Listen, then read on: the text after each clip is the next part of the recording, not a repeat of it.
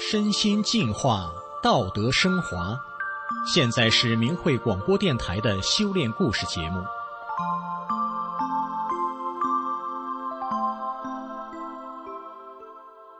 听众朋友，今天故事的主角是一个常年被监禁而对生活不抱任何希望的死刑犯，他却在狱中遇到了贵人，生命从此翻转了。下面我们就来听一听到底是怎么回事。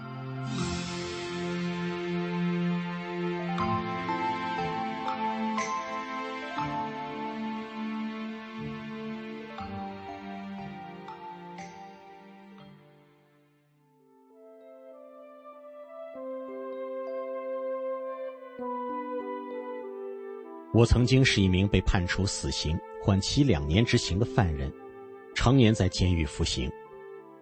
监狱里，有许多服刑人员因为完不成生产定额，连续四五个月都在车间加班，不能回监舍睡觉。白天晚上连着苦熬，也干不完。有一年的七月二十号，雷电交加，晚上十一点钟了，还有将近十个人因为没有完成生产定额，被罚在院坝内站军姿。大雨哗哗的下着。电闪雷鸣，我在房间里就听到扑通一声，倒下了一个人。接着听到一声喊：“御医！”于是人被抬走了。过了十几分钟，又听到扑通一声，又是一声御医，又一个人被抬走了。体罚就是这样不断的升级，许多人精神崩溃，老想自伤、自杀或者是杀人。我对监狱搞暴政，动不动就带镣铐、严管、非人折磨、欺诈犯人血汗的行为很反感。由于监狱的劳动强度大，生活艰苦，加上我身体差，我几乎对监狱的生活和未来丧失了信心。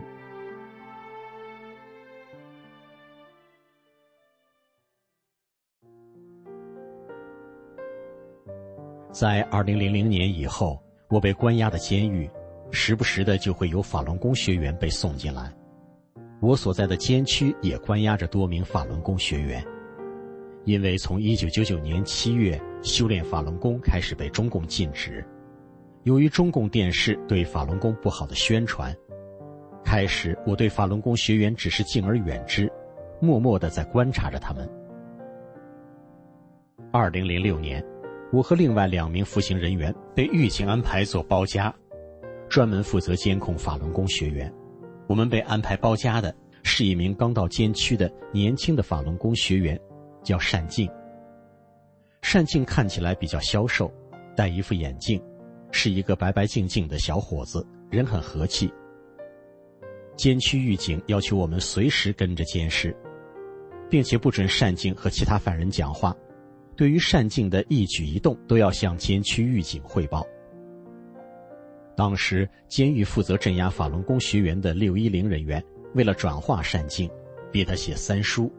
那三书就是放弃修炼法轮功的保证书、悔过书和揭批书。但单静坚持不写，监区教导员就在背后指使犯人辱骂、暴打、酷刑折磨单静。被折磨过的单静回来后，总对我们说。狱警再怎么整他，他都不计较，都把他们当做自己的亲人，告诉亲人们不要干坏事。单静打不还手、骂不还口的善良言行震动了我。平时我们所受的都是党文化、以牙还牙、斗争哲学的教育，宣传的都是法轮功如何的不好，所以当时的我对单静善待狱警的行为不理解，觉得单静有点懦弱。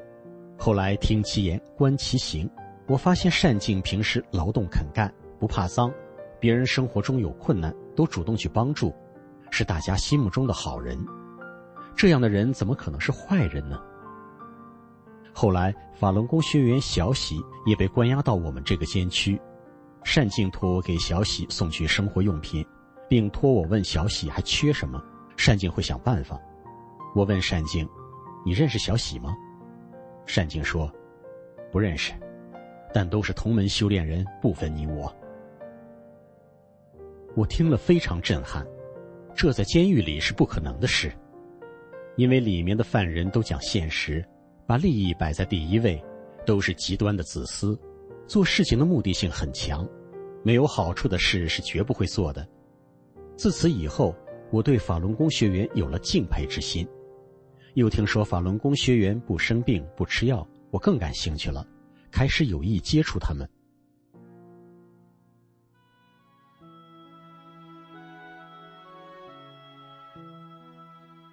后来又来了一位法轮功学员红人，他也是一位坚定的法轮功学员，他经常向服刑人员讲大法的美好。有一天，一位姓冯的服刑人员突然中风，昏倒不省人事。红人刚好路过，就对姓冯的人说了几遍：“记住，法轮大法好，真善人好，你会没事的。”我与这位姓冯的关系好，我也很关心他。三天时间，我每天都找御医问他的病况。御医说，已经三天三夜昏迷不醒，可能要挂了，就是快死了。没想到第四天，他竟然醒了，也没出现偏瘫，出院了。我见到这位姓冯的，就问他：“三天三夜没醒，在干啥？”他说：“什么都不知道，只是反复念法轮大法好，真善人好，不知怎么的就活过来了。”以后的日子里，这位冯姓的服刑人员，他心里始终念着九字真言。慢慢的，人们发现他满面红光，最后好事来了，他被选中去大伙房做饭去了。还有个姓马的服刑人员，白癜风很严重，从脸上到腿上都是。他知道大法好后，每天念“法轮大法好，真善人好”这九字真言，还背法轮功师傅的诗词。四个月后，奇迹发生了，他全身皮肤都恢复正常了。由于红人这位法轮功学员经常讲大法被迫害的真相和告诉服刑人员九字真言，许多人看到红人时就双手合十。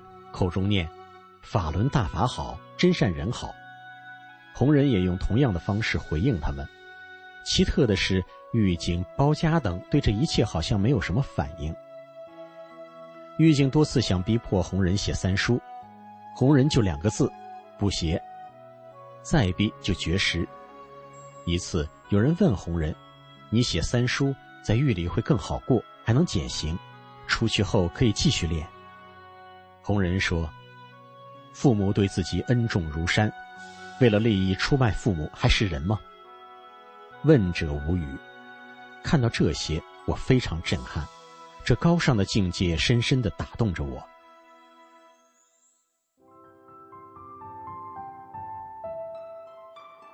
我从法轮功学员的身上看到了生命的希望，原来人还可以有这样一种活法，按照真善忍做一个好人。一个更好的人。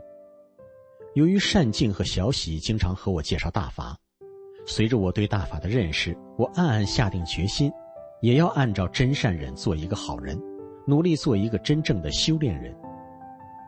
由于我从小体质不好，在监狱里出现痛风、腰痛、关节炎，还经常胃出血，我就开始念九字真言，跟红人学法轮功的第五套功法，开始躲在蚊帐里练。很快，全身病痛都消失了。红人还告诉我，法轮功师傅说，整个人的修炼过程就是不断的去人的执着心的过程，心性多高，功多高。还有就是，修炼人还得能舍，舍弃常人中的各种执着、各种欲望，等等法理。红人给了我几篇大法经文让我背，他说，背在心里，谁也抢不走。而且应对每个月的清监也安全。渐渐的，我知道，修炼是有心性要求的。出现矛盾，向内找自己的不足，那就是童话宇宙真善忍的特性。后来，我得知家中老人生病住院，我多年以来在监狱的劳动报酬还有几千元，平时我也不乱花钱。我跟狱警说明家里情况，希望把这几千元带给老人。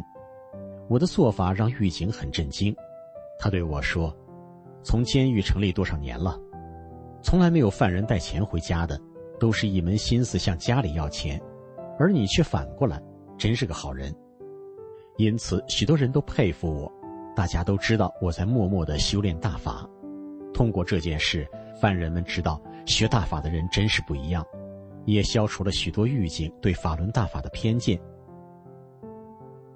我在监狱中没有机会看大法书，但在同修的帮助下，我多背法轮功师傅的经文，也帮忙传递经文。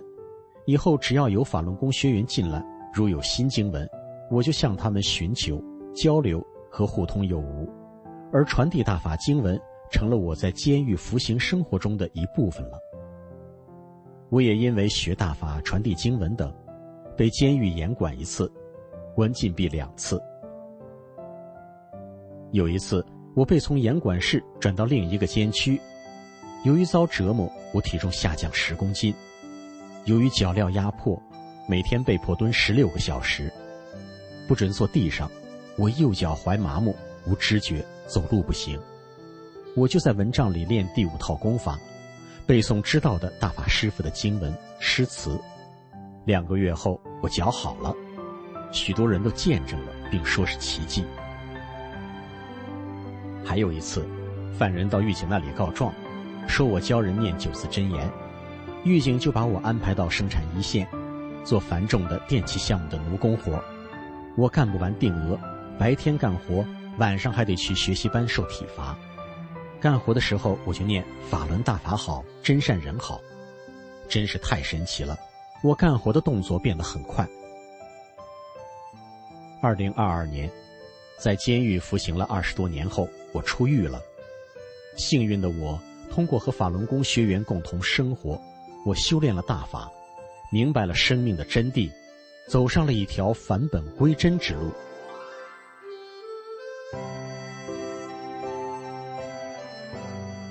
听众朋友，虽然每个人的境遇不同，但只要您愿意多一点的倾听与了解，或许您也会像故事的主人公一样，让生命发光发亮。好了，听众朋友，今天的故事就到这儿了，感谢您的收听。